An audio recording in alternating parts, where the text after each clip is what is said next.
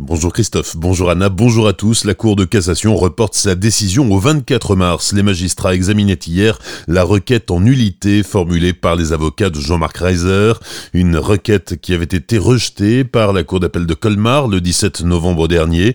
Les avocats du suspect numéro 1 dans la mort de Sophie Le estiment que lors de la perquisition à son domicile, l'expert judiciaire a outrepassé la mission qui lui a été confiée.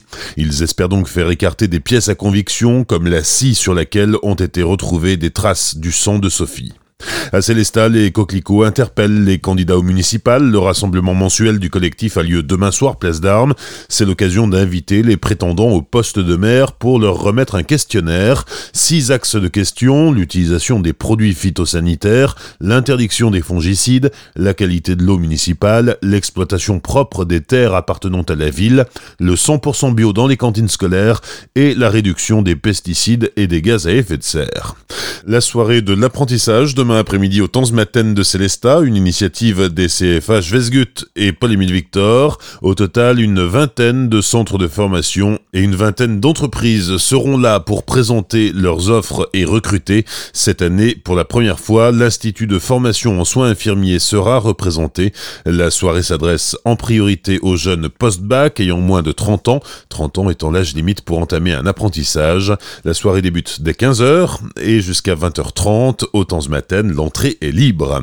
Alpiniste des environs, un ouvrage paru récemment pourrait vous intéresser, rédigé par Stéphane Menet et Perrine Touraton.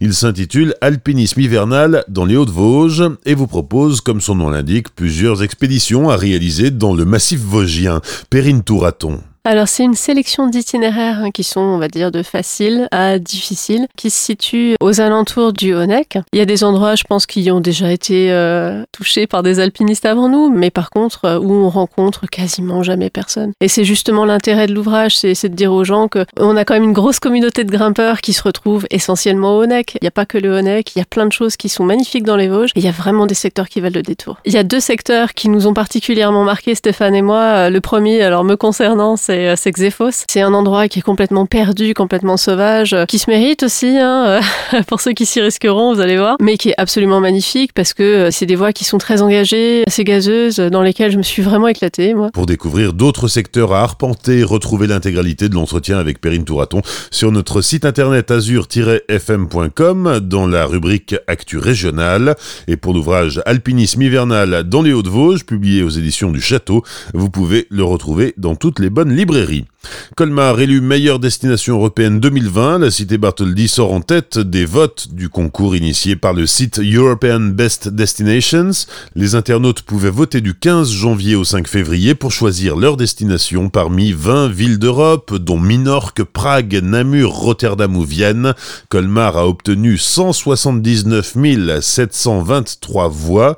Athènes monte sur la deuxième marche du podium et Tbilissi est troisième.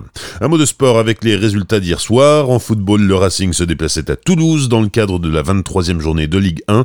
Le Racing s'est imposé 1-0 face aux Toulousains. But de Waris à la 75e minute de jeu. Les Alsaciens sont 9e au classement de Ligue 1. En basket, en revanche, la SIG continue de s'enfoncer. 13e défaite consécutive hier soir au Rhenus face aux Turcs d'Ankara. Match pour le compte de la 14e journée de Coupe d'Europe. Il s'en est fallu de peu puisqu'au final, un seul point fait la différence. Les Turcs l'emportent sur le score de 89-90. Je suis fier de mes joueurs, a déclaré le nouveau coach strasbourgeois la Situovi à l'issue de la rencontre. Bonne matinée et belle journée sur Azure FM, voici la météo.